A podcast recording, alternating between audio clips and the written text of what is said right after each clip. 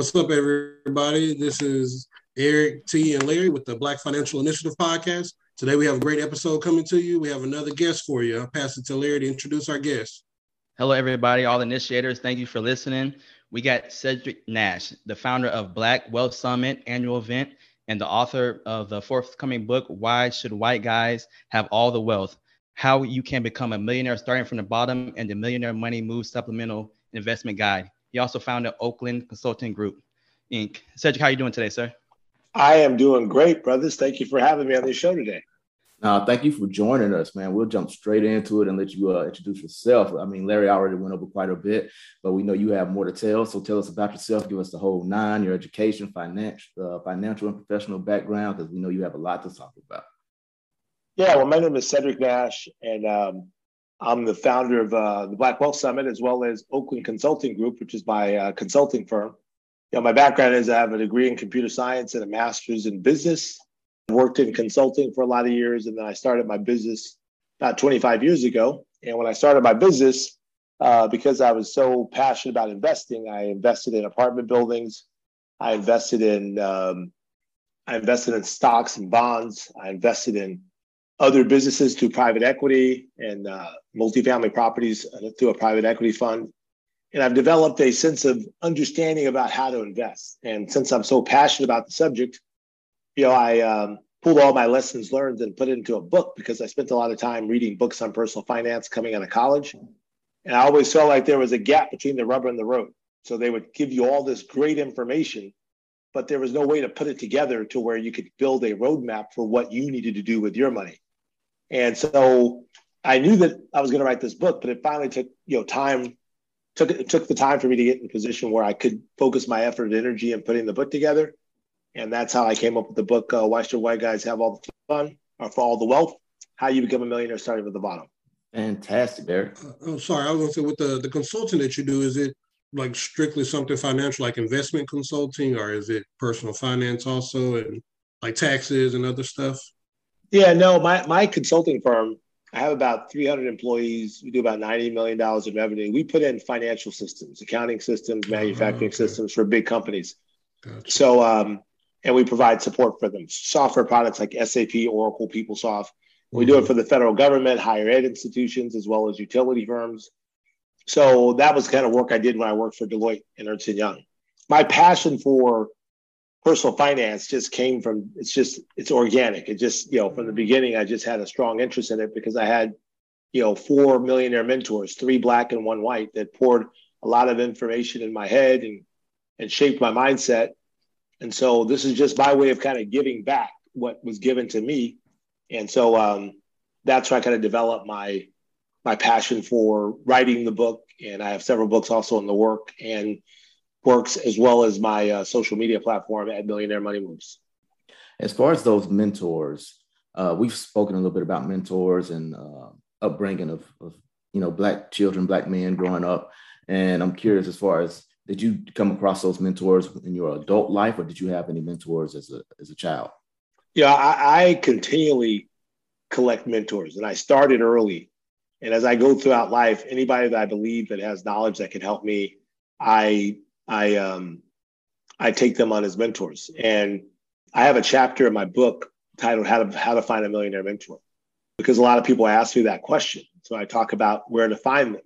And so, and I've learned over the years how to establish the kind of right relationship and rapport with them, so they can mm-hmm. uh, give me the feedback and the information that I need. But I also do it in a way that doesn't disrespect their time and disrespect them. So I talk about that in the book, about what that relationship should be like and what your role is in that mentor-protege relationship. So often people say, I want a mentor. He said he'd be my mentor, but he doesn't call me back, or he didn't call me. And I'm like, if he's a real mentor and he doesn't have time to call you back, then he's probably pretty knowledgeable. He's probably pretty busy. You've got to find a creative way to get within his flow, so that you make it convenient for him and that he'll want to call you back. So a lot of people get frustrated with that. And it's just real simple. You just ask him, hey, what's the best format for us to communicate? And what's the best frequency? Should I talk to you once a month? Should I talk to you every two weeks, every quarter? Should we do it by going to lunch? Should we be going by doing it by going to dinner? You know, what's what's the right format for that? So it's just really simple. And if they tell you they've given it to you, then you've got to be consistent in following up with them in that manner. You know, should I work through your assistant or what?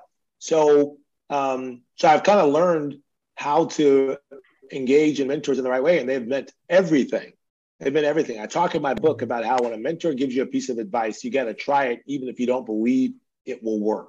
Often in our own mindset, we think we know what works or what doesn't work. And me too. Yeah, I was the person who always thought I knew what I was doing. But I, I'll never forget one of my mentors I talk about in my book, uh, Tim Weldon, who told me that I should look into doing government contracting. And I brought in the same, I brought in the same excuse that everybody does who don't know what they're talking about. I said, oh, the government pays slow. Oh, I heard the margins aren't good. And I, I, all I did is heard this from other people. And what's so funny about this, I'm sorry to go on about this, in my book, I talk about our mindsets and how it's important to have a millionaire mindset. Often our mindset is shaped by what other people told us, mm-hmm. not by what we know, what we've experienced. It's by what other people who we thought were knowledgeable and experienced told us. And that's a classic example. So I brought that to Tim, but then one day I tried it. Got my G S A schedule, never did anything with it. Well, my business went from like five million dollars in revenue to ninety million dollars in revenue because I listened to him. You get what I'm saying? Ooh, and the yeah. government's one of my largest client base, right? And they've mm-hmm. really, really helped me forge, you know, my financial future. So that's a classic example of how we don't listen to mentors. I mean, I'm sure you guys heard, Black people heard this too, like, uh, you don't want to go into rentals. You don't want, you know, people just tear up your property. Don't rent out to Section eight. They just tear up your property. We've all heard that. And then people say, well, I don't want to be a landlord. Well, tell that to my buddy Steve, who spoke at the Black Wealth Summit, who owns fifteen thousand apartment doors. Right? You think he's worried about people tearing up his apartments? Tell that to the Jew, tell that to the Jews in Jersey City and throughout the country, who's out there buying properties and syndications through their synagogues and owning properties that Black people live in. Tell that to them. You think they're worried about people tearing, taking care of their, wear, tearing up their property?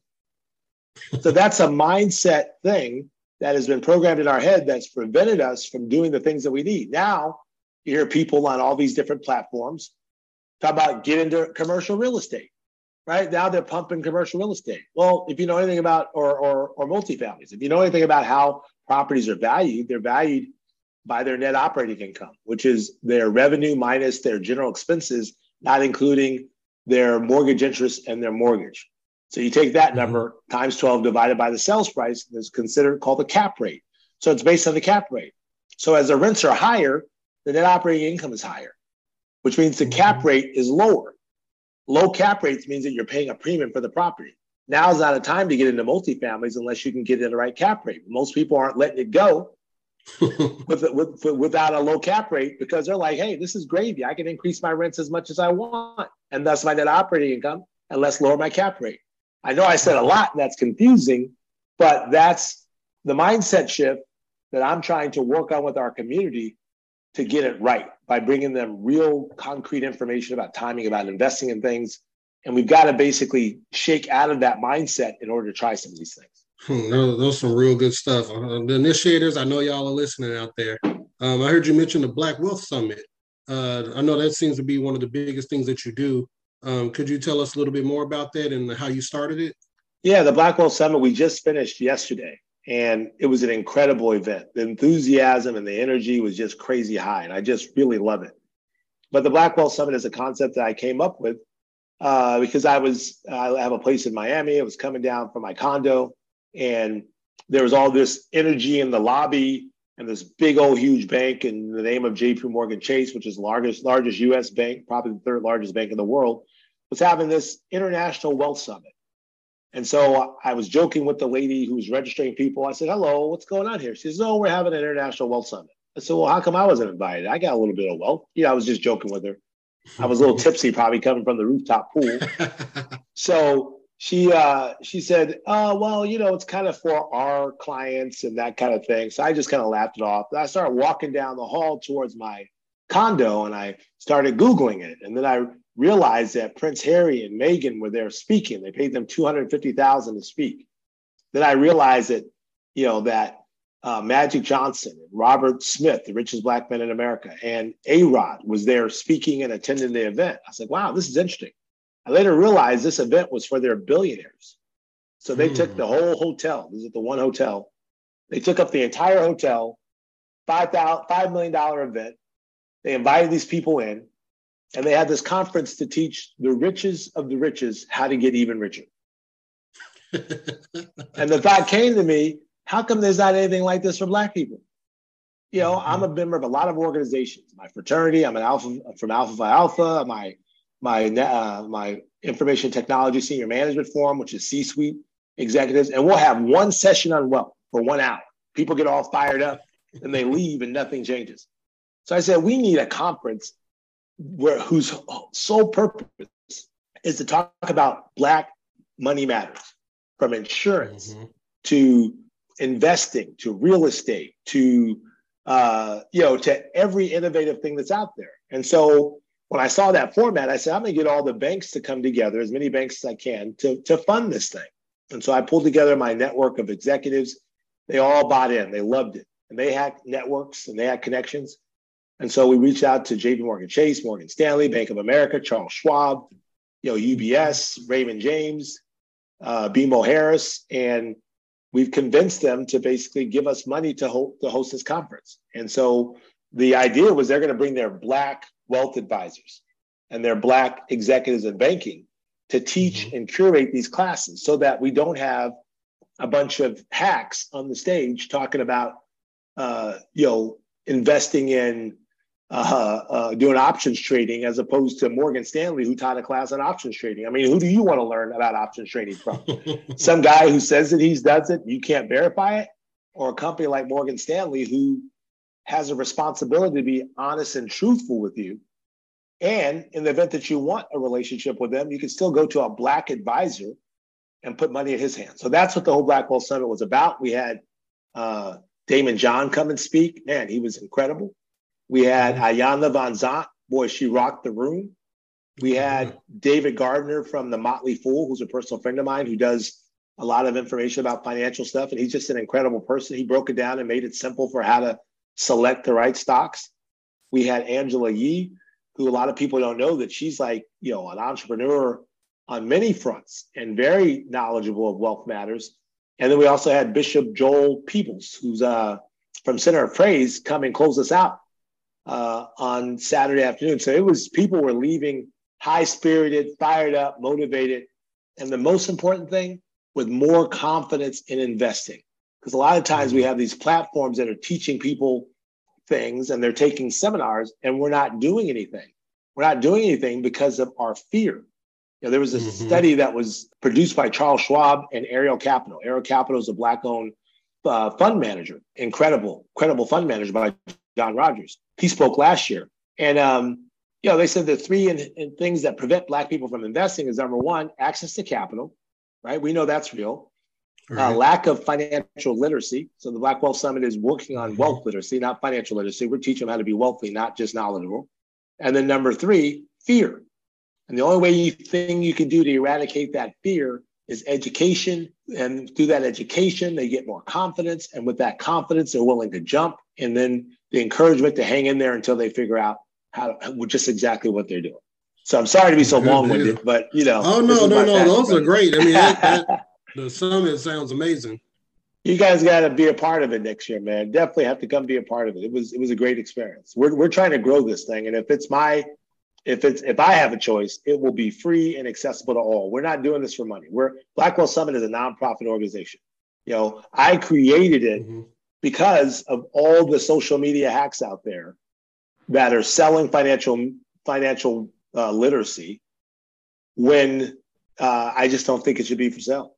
I just think that, you know, yeah, I know you could be an expert and you could be a financial planner in the whole nine yards, but it doesn't need to be for sale. And if, it, if it's t- tied to me, we're going to make it as cheap and as cost uh, effective as possible just to cover our costs, because you know, I made my money doing what I'm doing. I'm not going to make my money off of you. I think people should use their money to make them rich, not mm-hmm. the influencer richer, right? Mm-hmm. And if the influencer is a real influencer, he should already be rich before he started giving advice in the first place. Right. You get what I'm saying? Yeah. He shouldn't oh, yeah. be trying to get rich off of the advice. And so I believe that's why I've been given this talent, this platform, and why I'm writing my books, is because I don't want them to have to feel like they got to pay for a seminar. And most of them come out of it saying, I didn't learn a thing, or it didn't really help me out at all. Because the issue is not so much, we got to get them more confident so they jump.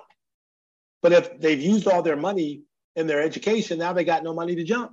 Yeah. I love what you said, because a lot of these influencers, I mean, they're not even doing what they're saying. They're they're just making money off of out these people. Just just look up their net worth, right? And you'll see it.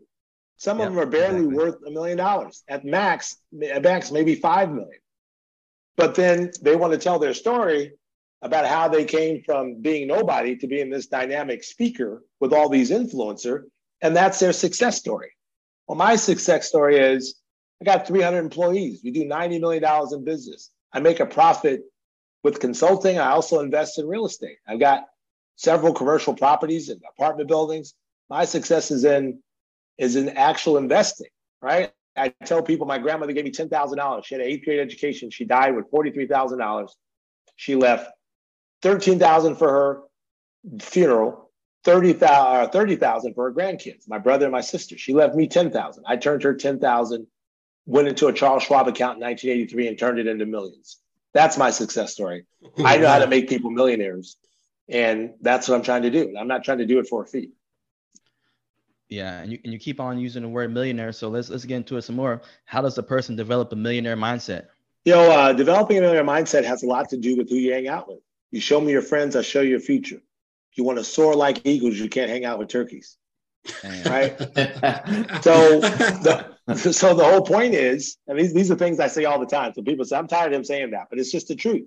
So the whole point is what, let me just tell you how it plays out. Let's say, for example, now I don't want to pick on sisters. We could do both on sisters and brothers. Let's say sisters starts the beginning of the year. She has a plan to just do one vacation for the year. Then all of a sudden July comes, Essence Festival's coming up. Nothing against Essence Festival. I think it's an incredible thing. Her girlfriend says, girl, we need to go to Essence. Girl, I ain't got no money for that. Come on, we're going to have a good time. You know, we ain't going to spend that much money. We're just going to go and have a good time and be uplifted by the music and by the energy, which uh, Essence is a very uplifting experience. I've been many times.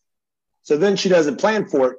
And the next thing you know, she's thinking she's going to spend one thousand dollars. And by the time she looks up, she spent five thousand dollars. She's got her, had to get uh, some new clothes, right? She had to get her hair done, nails done, right? Then they are eating out, then they're trapped. And she never planned on spending that five thousand dollars. So the whole point is, is that, um, you know, the, the key is that, that we have to have a plan for our wealth. And that plan has to be, we have to have the ability and the mindset to fight against those forces that push us in the wrong direction.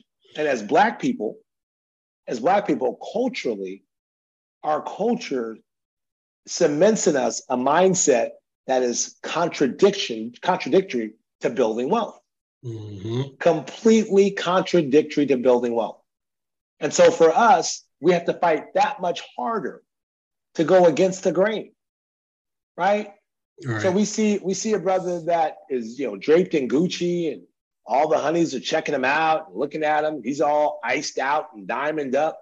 And all these chicks are looking at him. And onlookers and brothers look at him. They're like, oh, okay, that, that's how I got to roll in order to get the honeys to look at me like that. You get what I'm saying? Mm-hmm. Meanwhile, the dude that's looking like a square, let's just say myself, you know, they don't see the apartment buildings I own. They don't see the income I make. They don't see my assets, right? They don't see any of that. They mm-hmm. just assume that that brother is richer than I am. That's a cultural thing. And what it does is it cements something in our mindset that in order to get the, in order to get the attention of being wealthy, we have to look wealthy. You're right. You get what I'm saying? Mm-hmm. And so I say this all the time, until we can detach our self-esteem from our pursuit of wealth, we're going to be, we're going to constantly struggle. Why do I know this? I know this because I was that brother too. I'm not talking about, I'm talking about me. Right. But with me, when I, when my age, I'm fifty-eight. So I was coming up in the air of wearing Steve Harvey suits and Michael Jordan suits and, you know, you yeah, know, we go, We go wide out, leg. And yeah, wide pants leg, you know, draping, everything flowing. You know what I'm saying? That's the era we came up with. So I was paying two thousand dollars a suit to buy suits, and I would spend like seven grand a year every January. End of the year, had a good business year. I call Dion, my buddy from Dion Scott, who was making Shaq suits and making making uh, making Magic suits. I ran into him. I found out about him on Black Enterprise, and I connected with Dion, and we're still good friends. He'll make shirts for me from time to time. But I was going out buying two thousand dollars suits. I buy like four suits a year, three to four suits a year, you know, whole nine yards. Man, one day, this is a funny story. I'm at the Congressional Black Caucus. I'm sitting in my in my little A M G Benz, you know, and I'm sitting there just waiting for some friends to come out of the Renaissance, where they always have a, it's always the hangout spot. I see this brother walking down ninth Street in this brown suit. I wrote this story in the book, and boy, the suit was draped. It was clean. It was just like, I was like, wow. And if anybody knows anything about some D C brothers, some of these brothers really know how to dress. And so I said, you know what? No matter how hard I try, no matter how much money I spend, I will never be the sharpest cat in the room. They won. I'm done. I gave up. Because secretly inside, we're all competing to be that sharpest cat. Mm-hmm. And so that's how I talk about it in the book. But I'm not talking about you or anybody. I'm talking about me. And I know that this is stirring up in a lot of brothers, and we won't sometimes admit it. But the whole point is, is like, and then from that moment on, I started buying office buildings and, you know, saving more of my money. I was always good with my money, but I just continually got better with it. And that's really what it is. You get better with it. And so that's the mindset thing that a lot of white guys don't have. They don't have to, they go to work wearing, you know, Gap. They're not trying to create, make that statement mm-hmm. about who they are. And that comes from slavery. I say that all the time. It comes from slavery because the white man took everything from us. They took our woman from us. They took our home, our way of life. They took our religion, our language, everything. They took everything. And they shipped mm-hmm. us to this foreign land, six thousand miles away. And we had to learn. And then they enslaved us and they used us. And they still kept taking stuff from us. And then by the time we got to be sharecroppers and uh, Reconstruction and down to Jim Crow, now you have a brother who might be a gardener or he might be a butler for a white man. And he's walking down the street in a clean suit, nice tie, hat, shiny shoes, pimp socks, nice Cadillac, walking proud in our community, right? Mm-hmm. We won't do it in their community because we don't want them to know how good we are, what we're doing. We're right. doing it in our community, right? Mm-hmm. Because people look at him and they talk to him with respect because all we're doing is fighting for respect. Mm-hmm. We're just fighting to be respected. And so a lot of times what we're doing with our overconsumption of clothes and stuff like that and of these luxury goods is that we want attention. We want to be respected for being somebody because we've been told forever that we're nobody. And mm-hmm. so that's where it comes from. And so now today, respect looks like iced out in all kinds of jewelry, sagging pants, Gucci, you know, all the trappings that says he's a baller, right? But all he's trying to do is get respect. All he's trying to do is get somebody to give, to look at him and make him feel like he is somebody. And that's why I'm telling you, we have to detach ourselves from that need or that desire for wanting to be somebody and actually be somebody by what we do and not worry about how people view it. So I'm sorry to go on and on because I know you guys are quiet. No. You guys sitting, sitting there. Hey, no, we're soaking I, up the I, game, I, man. Yeah, that was yeah. that was some good stuff. I mean, yeah. we've heard that repeatedly. Like our culture does not doesn't head in a beneficial direction like that. Yeah. Does not value those type of things. They don't. And I talk about that book. My book, I talk about my millionaire money move system, which is three things. It's developing a millionaire mindset. Number two, it's adopting millionaire values. Right. And then number three, it's making millionaire money moves. The mindset is the offense. The values is the defense. It's the thing that keeps the money. And the and millionaire money moves is the playbook. That's the how. And so the value system, think about it. I mean, I live in Miami. I got buddies that come into town. They want to go to the strip club. They want to go to Booby Trap on the river. And we'll go. I never get a table because I'm not paying crazy money for a table. But we go. And, and, and, yeah, seriously, why am I going to pay that kind of money? This is values. It's like, why am I going to pay you one thousand dollars for a thirty dollars bottle of vodka? Come on now. I don't get value out of that. But it's it's it's it's like a sociology project. We sit at the bar. I sit at the bar and drink one drink at a time, and just kind of watch the show. And you'll see them bring this little Ferrari car out, and they'll have ten thousand in ones, and then they'll bring that to one table. Another brother see, oh, they got ten thousand. We got to get fifteen thousand. All of a sudden, you see this other car come out, fifteen thousand in ones, right? Then you see somebody, oh, twenty thousand in ones, and the girls are just going crazy. Oh, these guys got money, right? All the girls want to kind of go over to their table and start making that money. Millionaires don't do that shit. And like, they'd be like, I'm sorry if I touch. So why am I going to give you my money? What am I getting for? Just exactly. a show? I got the show at the bar for fifteen dollars a drink. Other dude paying ten thousand dollars. Right. Yeah. And, no, I'm dead serious. And these dudes be just throwing it out. They want to go up to the stage and they want to, oh, it's a show. They're part of the show. This thing is crazy. Only our culture gets ex- you go to the white club, there's a club called eleven. You go to the white club, you know, and this thing is hype. It's like huge. They got a rooftop, the line going out the door, women and men going in there. You look at the floor, you see like five dollars five dollars of ones on the floor. You go to the black club, man, you see just cash everywhere. You get what I'm saying? It's just yeah. mind-boggling. And we think that's value. I got an African buddy who came here with nothing. I talk about it in my book. He came here with nothing. Got a soccer scholarship to come from Ghana to the East Coast to play soccer. Had to get his times up, working on running to get his times up. He comes here, he gets a job. He hate, He's looking at the job. He's like, man, this I can't get rich off this. So then he starts learning uh, how to flip houses by reading, not taking anybody's seminar. You know, we're always looking for some quick answer. The answers are right there mm-hmm. in the books and in Google. They're right there. You can learn this stuff on your own. So he learns how to flip houses, but he doesn't have any money. So then he starts spotting houses for guys who have cash to flip them. And then he starts taking that money and building it up until he can start flipping houses. Now he flips about five to seven houses in a year. Makes about thirty-five thousand dollars to sometimes one hundred thousand dollars per flip. He's a millionaire within his outright. He owns property back in Ghana, commercial property. And so I was talking to Prosper because, I'm sorry, I didn't mean to say his name, but I was talking to my buddy because I like stuff too. That's why I wrote the book, because I like, shoot, I got a Ferrari, Bentley, all this stuff, but it's the way that I do. It's the reward system that I do that keeps me challenged and focused on building up assets as I buy those things.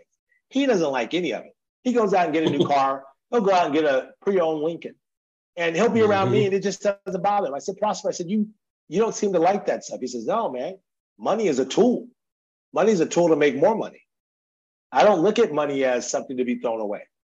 That's value. And so I talk in my book about the need to change those values. And so you asked me a question. I know I'm going around and around. How do you change that? The first thing, you have to change your environment.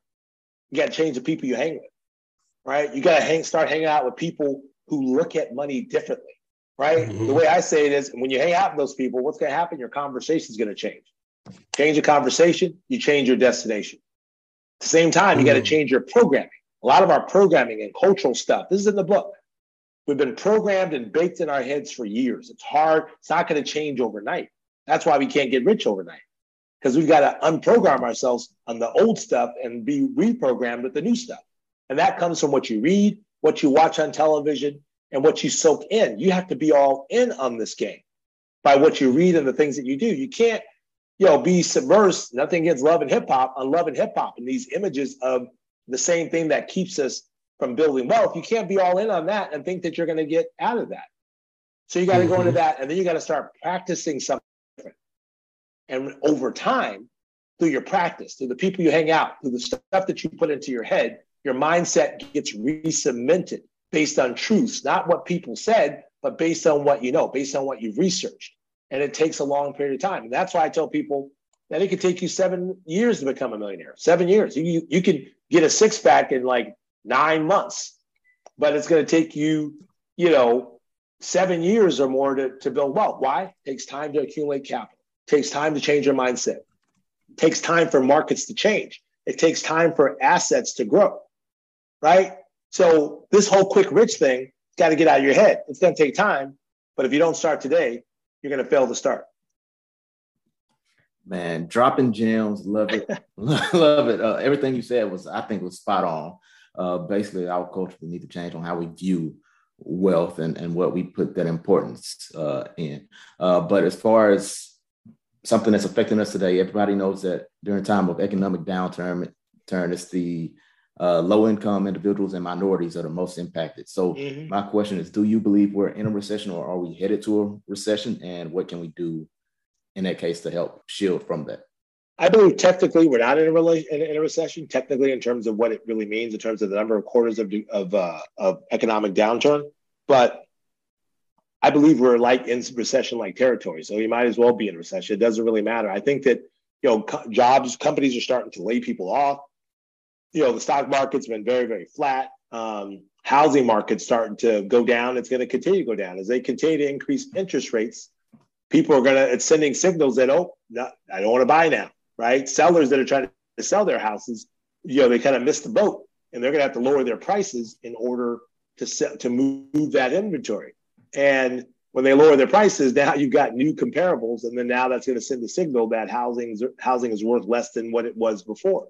So I believe that's the case. But you know, you know what millionaires do when we start getting into this recessionary time? You know what we do? What is that?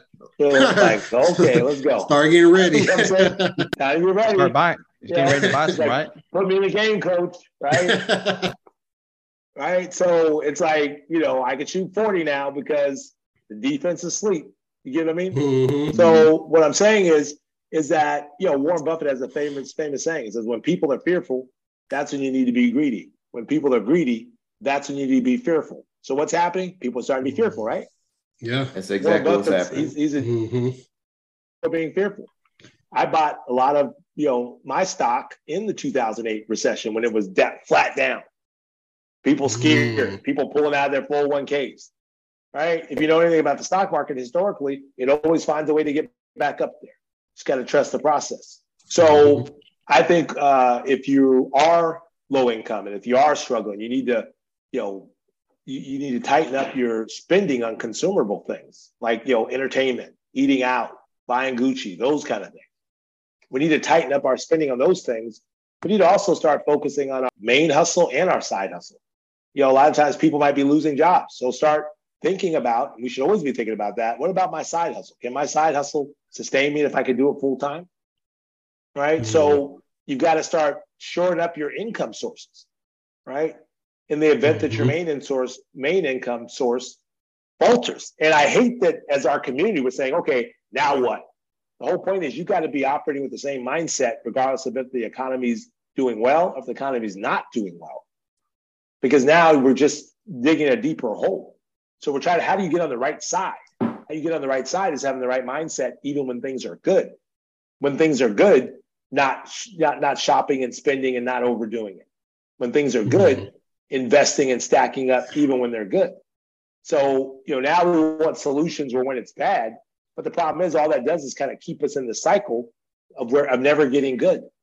So mm-hmm. my whole point is like, you want to develop this mindset of frugality. What our community needs more than anything. My dad, who's ninety years old, spoke at the summit, and my dad was born very poor. I mean, they, they raised pigs in order to basically eat, and they stored it up over the winter. So they had over mm-hmm. the summer. So they have it over the winter. You know, it's like, it was really that, that poor mm-hmm. down in North Carolina. They were sharecroppers. And so the whole point is, is, the older, older people really get it. You have to be extremely frugal, even when you don't have to. That's the mm-hmm. road to riches. And then you got to get busy investing. That's a good point. I mean, I think that I think that concept is lost. Like you said, just being frugal throughout the whole time, even even during the good times. Yeah, yeah it's lost. You know what's so sad about it? It's lost, but it's social media mm. as well as digital marketing. Mm-hmm. It got us, man. We wake up and before we knew it, we spent one hundred dollars. You know, being able to buy things right off our cell phone, mm-hmm. right? That that ease of use. And it's like the super rich and the millionaires who can afford to advertise constantly and get in your head, they're constantly keeping you right where you are. And you have to consciously fight. And that's what I talk about in my book. You got to fight for every penny that you have. That's your money. You make the choice. Like we want to complain about not getting reparations, which I believe Black people deserve. We want to complain about the government not making the game fair. We want to complain about that, but no matter what they do, because of the kind of Congress we have, it's never going to have a real, you know, significant impact on us. And now that mm-hmm. they can only do one part of it. We've got to do the other. We've mm-hmm. got to intentionally do something different with our money if we're going to have a different result. So I talked about values because your money, the reason why people are where they are, their outcomes are tied to their behavior with money, right? Yes. Their behavior with money drives their outcome, but their behavior is the shadow to their values, their priorities. So where their priorities goes, mm. goes their behaviors. Where their behaviors goes, goes their results. And that's mm. why you see athletes who get all this money. And you start thinking, oh, they're set for life. Like Antoine Walker, one hundred million dollars in his career, ended up broke and bankrupt. Why? It wasn't because he didn't try. It was because his values, were his money values, his priorities were not aligned around investing and being frugal. So then his behaviors were around buying his mama a house, buying his mama a Rolls Royce, buying, you know, helping people out. It's hard to fight these people who've been helping you all your life. Mm-hmm. And so when they get all that money, it's like pouring gasoline on an open fire because they have not transformed their mindset and their values. And then the money runs out and then it's too late. That's why mindset and values are way more important than what you do with money. You can't be consistent with money unless you have the right values and mindset around money. And I think you're kind of going into this avenue now. Um, what are some financial mistakes that will prevent a family from building wealth? Yeah, specifically of, Black people. Yeah, one of the, um, I just, some of the state mistakes that really kills us, I could say, is, first of all, not by not uh, consistently saving and investing and preparing for the future. And some of the stuff I talked about, being frugal, that's one of the biggest mistakes. And how it hurts us is, I call this thing ground zero effect. You might have a great-grandfather who was old, didn't make much money, but he found a way to buy five houses. And those five houses went up in value. And he's got five kids. And he passes on a house to each one of those kids when he dies. And now the kid's like in his forties or fifties, and they haven't done right by their money because they weren't taught how to do right, be, to be to be frugal with their money. So they spent all their money, and they're struggling. Now they got this house that's worth one hundred thousand dollars. So this father built up five hundred thousand dollars in, in wealth for that family. He divides it to five kids, and it's still five hundred thousand dollars. But then what do those kids do? Maybe four of them sell it. They sell it, yeah. And go on a shopping spree and buy Gucci and give it to to to uh, Salma Hayek's husband, right? Who's the owner of Gucci, right? And or takes a trip and goes to Vegas to see Usher, or you know, you know, just feeling rich, right? Feeling rich for a moment, for a season, mm-hmm. balling for a season. Because they have never been able to do that. I get the urge to want to do that. And then maybe one person maybe saves it and does something. So now, let's say that one person saved it and turned it into two hundred thousand dollars. So now that five hundred thousand dollars in family wealth is now down to two hundred thousand dollars, if that. Mm-hmm. So how in the world can we ever close the racial wealth gap when each generation is getting poorer than the previous generation? Mm. You can't. Mm. We're starting from ground zero every, or ground below zero every generation, right? So the way that I look at it in terms of generational wealth, we talk about generational wealth. We talk about it. You hear people say it, and then generational wealth at the end of the sixth century. I want to be able to create generational. They say it. They, they're not understanding what they're saying. Generational wealth is not an amount of money. I just showed you a family that had five hundred thousand dollars and it ended up to maybe two hundred thousand dollars. It's not an amount of money. You can have generational wealth with ten thousand dollars. Like my grandmother created generational wealth with her forty-three thousand dollars. Why? Because I turned her ten million dollars into millions. My brothers and sisters aren't as kind of as astute as I am with finances, and I'm pretty sure they they they pissed that money away. Mm-hmm. I know they did. I didn't. My grandmother created generational wealth. Mm-hmm. That's what. So it doesn't matter how much money it is. And and not you know to go deeper, my grandmother was a beast with money. She didn't mat, she made two hundred dollars a month working in New York City in a in a cleaners in a laundry, two hundred dollars a month. That's all she made, and she saved up that much money, paid off her house in the Bronx, in which I own right now. It's worth about seven hundred thousand dollars. She paid twenty five thousand for it. Wow. Paid paid for it and get two hundred dollars a month. My mother would say, her daughter would say, it doesn't matter how much money you make. What matters is how much you keep. If you can't manage a little bit of money, you won't be able to manage a lot of money. And it's all real around that mindset. So the whole point is I kind of adopted kind of their ways of things, right? My grandmother mm-hmm. and my mom saved coins. I got a big old five gallon thing of uh, coins, uh, nickels and dimes, and another one of, in pennies. I said, anybody breaking my house, that's all they're going to get. I don't keep nothing in the house. Nothing. Yeah. You heard of, uh, who was it? I can't think of his name, basketball player. Somebody broke in his house and got like hundreds of thousands of dollars. They ain't going to get that in my house. You, you know, the wrong house. But the whole point, you know, so, but I'm just saying that's what generational wealth is. It's about teaching that next generation how to make it bigger. Mm-hmm. It's about teaching them the values of money. It's about instilling with them the right mindset around money and the right practices around growing it. Mm-hmm. I don't care if it's five thousand, if it's a thousand, if you're teaching them how to grow it, if you're, if you're teaching them how to value it, you are creating generational wealth. But if you teach them nothing and you just give it to them and they can't wait to get their hands on it, that's what I love. My, my three sons and my stepdaughter, you know, they have the right mindset. They, you know, they never got into this Nike thing. They never got into like standing in line to buy tennis shoes. Right. Mm-hmm. So they just can't get their hand. They just can't wait to buy their first set of real estate. I'm going to mentor them and coach them. They want to do theirs on their own. And then whenever I leave them, they they plan on taking it and managing it. Because I tell them, you know, don't sell, don't sell my properties. Don't sell that. That's, oh, my great, great grandchildren are supposed to make money off those properties. This is just, right. We're just using it. Right. Mm-hmm. You know, mm-hmm. the, the value of that asset's going to continue to go up, but the income from it is going to pay for my great, great, great grandchildren's college. Mm-hmm. That's the mindset. That's what we're trying to build. That's the kind of stuff I talk about in my book about building up these assets. So your wealth is tied to your assets, and those assets have a way of going up in value. All right, you take a house today that's worth six hundred thousand dollars. What was it worth twenty-five years ago? Maybe one hundred thousand dollars. Assets go up in value. Mm-hmm. They do, especially if they produce income. As the income goes up, the value of the asset goes up. That's why apartment buildings and commercial property is so valuable. So I'm sorry you guys got me on my soapbox, man. I can talk about this stuff. No. Hey, we love listening to you. Yeah, for sure. Yeah, definitely. So what I took from what you're saying is for, for a Black family to build generational wealth, we need to teach, teach the younger generations pretty much. Yes, they got to teach each generation. That's why we're saying when we went. When I was, my last thing I said on the Black Wealth Summit about what we're doing in the future, next year I want you to bring your family. You got to bring your family. You got to drag them out. And you've got to get them immersed. There was one lady, I'll never forget this. I wish I would remember her name. She had three little handsome young men there that were her sons. Young. These boys were twelve and fourteen. And they were, I said, you guys own stock? Yep. What do you like?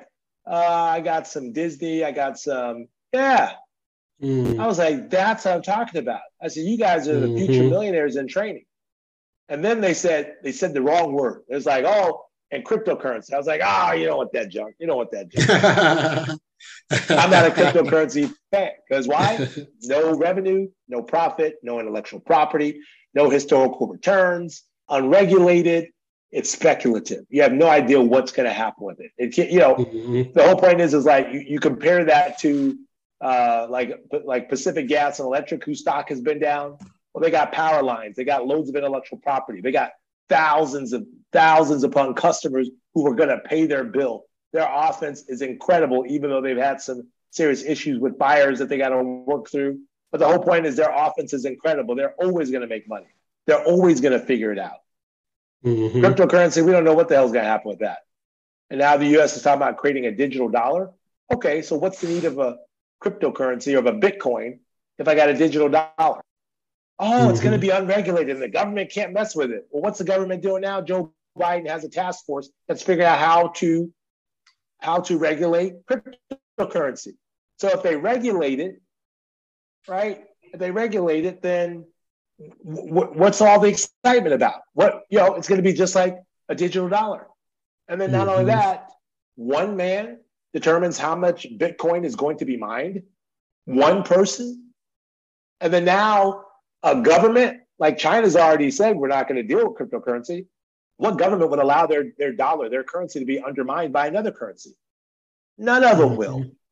It's just logically doesn't make any sense whatsoever. You know, and the fact is it fluctuates so much. Just think your dollar is worth maybe a dollar to one dollar and five cents to ninety-five cents on a given, any given time based on the value of the dollar. Cryptocurrency swinging from sixty-six thousand to nineteen thousand to twenty thousand. How a currency has to be stable in order to be reliable. Mm-hmm. So, you know, it has to be real. So this is the thing. You got me another thing on mindset, fast, easy, free. We gravitate to these things that are going to make us loads of money, that don't cost us much money, that's really fast, and we don't have to do anything for it. That's a mindset thing in our Black community that I'm trying to wipe out. You don't get rich fast, right? You get rich fast. You get rich, like I like to sing, nice and slow. You know, that's all by uh, Freddie Jackson. That's how you get rich, nice and slow. Just keep it easy, steady, consistently. So you guys got me on my soapbox. You know, I love talking about this subject. I wake up talking about this, man. Hey, man, you're dropping a lot of information for us. Um, and, and I've heard you talk earlier in this conversation about offense and defense. I, I would guess that maybe a side hustle might be part of your offense. Yeah, yeah, um, yeah, yeah, yeah. I think that everybody should have a side hustle, man. I, man, name me anybody that's making a whole bunch of money that ain't working their butts off, working a lot of hours. You know, Mark Cuban said something in a book he had. He wrote this little book. I loved it. And I give it to all my little mentees. And he says, effort is not measured in the amount of time, amount of hours, amount of days that you work. Effort is measured in the amount of time necessary to achieve your desired result. So no matter how long, how many hours. Yeah. You get what I'm saying? Mm-hmm. So if you're going to make serious money, name me anybody that makes a million dollars or more a year who's not working their tail off. I got the pleasure to get to know Angela Yee, your assistant. This woman is like on the radio show five days a week. She's traveling everywhere throughout the week, speaking all over the place. And, you know, and she's still building her celebrity. But I'm just saying she's just working. She left our conference, finished speaking from eight thirty to about ten, left our conference and had to go to New York to do another event. You mm-hmm. get what I'm saying? Most people can't handle that. They can't mm-hmm. handle, you know, so, the, so it's the same thing if you're trying to build your portfolio, if you're trying to build real wealth, it's going to take major, major effort. So you need a main hustle and a side hustle until you can invest in your investment hustle, and your investment hustle does all the work. That's the name of the game. My investment hustle should be making my income. You're, you you have to use your money to put your money to work so that your money makes your income, not you. Mm-hmm. And that only happens if you build up a certain amount of capital consistently over time. But you can't be spending it on making Arnold Chenault, the owner of L V M H, Jack Jones, yeah. Moet Chandon, you know, Louis Vuitton, mm-hmm. Dom Perignon, Hennessy, Hermes, Hennessy, yeah. yeah, Dior. I call he has all the Black brands, all the brands we love. He owns. We made him ten billion, one hundred billion richer during the pandemic. Mm-hmm. one hundred billion richer. So I'm just saying that we we've got to work like like our lives depend on it. If not, then just it, you don't have to. Just accept where you are in life, and mm. be at peace with that. And a lot of people have difficulty with that one. Yes. So uh, you mentioned, and we talked about the Black Wealth Summit. So where was it at this year? And do you plan on it being in the same spot next year, or will it rotate on locations? Well, we're trying to. What happens is our goal is to have multiple conferences throughout the year. The Black Wealth Summit is our flagship conference that we're going to keep, uh, if my board continues to approve it, in, in Maryland, because of the connection to the political, financial scene, uh, right, just up in New York. But we want to uh, kick off our student platform, which is going to be one hundred percent free for students. It's called the Student Edition. And I actually have a book that's that I'm uh, that I've already written, but I'm going to publish, directed to college students, getting them on the path to building wealth, starting out of college like I did. Because they are, they have the ability to have a huge impact on closing the racial wealth gap because they have time on their side. And if you know anything about compounding, you know, the key to compounding is time. And so they have an incredible, I'm trying to really get to them, right? This is the work I'm trying to do, get to them. And I, I told them, we had a great conversation. I said, you guys know what your number is? My generation needs three to five million in cash if they're going to retire just off their cash. Your generation is going to need ten. And I showed them mm. because of appre- because of appreciation. forty-three years from now, when they're sixty-five, right? Mm-hmm. Three to five, three, three, you know, three million is about eight, eight to ten million, right? Mm. It's the equivalent of eight to ten million. So I put that in their head. You got to come out aggressively going after ten. So you got to start investing really soon. So it's going to be here. And then we're going to do a collegiate edition. We're going to do a, a women's uh, women on wealth edition, and possibly somewhere around Dallas area. Uh, these are just ideas. They're not formatted yet. We want to mm-hmm. do a, uh, and the college edition is going to rotate to each college and then broadcast free for the other colleges. And then we want to do a, uh, a men's, uh, a men's investment summit. We're calling it Up Next. And that's where the older successful Black gentlemen are mentoring the forty and under Black men on building partnerships and teaching them what we know about building wealth, right? It's like a mentorship mm-hmm. to get them to build, you know, to, you know, because we got to make money together, right? Right. So, right. And then we like to do an accredited investors conference in Miami, and that's designed for high net worth African Americans, the ones who can invest in hedge funds and V C money and give mm-hmm. funds to Black startups, those kinds of things. And then we love to do an international Black Wealth Summit in New York City, where we bring our brothers from the continent of Africa and from the Caribbean islands and Europe, and we come together and we talk about emerging opportunities uh, abroad. So this is all about investing and about accumulating assets, because that's what makes you wealthy. And that's why we call it the Black Wealth Summit. Amazing. We we really look forward to seeing all this. Um, amazing. Um, also, your your book, I guess, when when and where can people start uh, purchasing your book?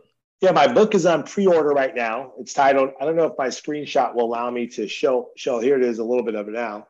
Um, okay, yeah, we can see it. Yeah, so it's available right now on Amazon for pre-order. Uh, it's titled, Why Should White Guys Have All the Wealth? I kind of uh, was inspired by Reginald Lewis's book, Why Should White Guys Have All the Fun? Gave a special tribute to him because that book was very transformative. And I have my Millionaire Money Moves Supplemental Guide, which is the second book, which talks about the investing side. That's a smaller book. But if you go to Amazon, you can pre-order right now. I wish you go out and pre-order it. And it's going to be released on January seventeenth, a day after Martin Luther King's birthday. Mm-hmm. Um, so we're just doing the marketing for it now, making people aware of it, working with different media and press to get the word out. And I really think that I hit a home run with this book. And now I'm not giving myself just the credit. It was really my ideas and my thoughts. I had a ghostwriter that worked with me to kind of shape my shape my thousand words of writing into like what I think is a masterpiece that really unlocks how to become a millionaire starting from the bottom. I mean it. I mean, I, I, I'm not, this is not trying to be cute saying how to become a millionaire starting from the bottom. I show you how to become a millionaire starting from the bottom. If you have absolutely nothing but a job and a will and a desire and willing to make the sacrifices, um, I can teach people how to get there. It won't be fast, but I know they will get there. That's awesome. It sounds like you got some great stuff coming. Uh, where can where can everybody find you? What's your uh, well, people can find me on my on my um, Instagram. I do mostly Instagram at Millionaire Money Moves. So people say, well, why do you say that name? When they get the book, they'll understand it. It's a real framework. It's a real system that allows you to kind of like uh, move your money in the right direction, to mobilize your money into building assets. So that's really the pos- that's really the process. You can also reach me on my my my website at cedric nash dot com. I explain my Millionaire Money Moves framework. I got free downloads. So all my Excel spreadsheets that are in the book are on my website. You can download them. I also have a uh, a Black Wealth Growth Challenge that I started last year, and it kicks off again starting January, where I teach people and coach people for free via Zoom. And we meet every other week, and the objective is to grow their net worth. So they're going to start the beginning of the year, and they're going to document their net worth at the beginning of the year. They're going to update it every quarter. And by the end of the next year, their net worth is going to be higher than it was the year before they started. Because if they're willing to put in the work, I'm willing to coach them on how to how to get their wealth to grow. And that's, you know, we talk about wealth. We talk, we just talk about it. I'm trying to be about it. I'm trying to give you real tools that can measure your wealth. And I'm telling you, it separates the men from the boys, because what happens is when they realize the sacrifices they have to make to make their wealth go up, the wealth, their wealth grow, a lot of people drop off. They fall off uh, because it's because, you know, th- this is why the racial wealth gap is so stubborn and so hard to close, is because when you look at the real work that's necessary to close the racial wealth gap, a lot of people aren't really ready. And it's okay. They may not be ready. Just want them to hold on my book. And when they are ready, now they have the tools to get there.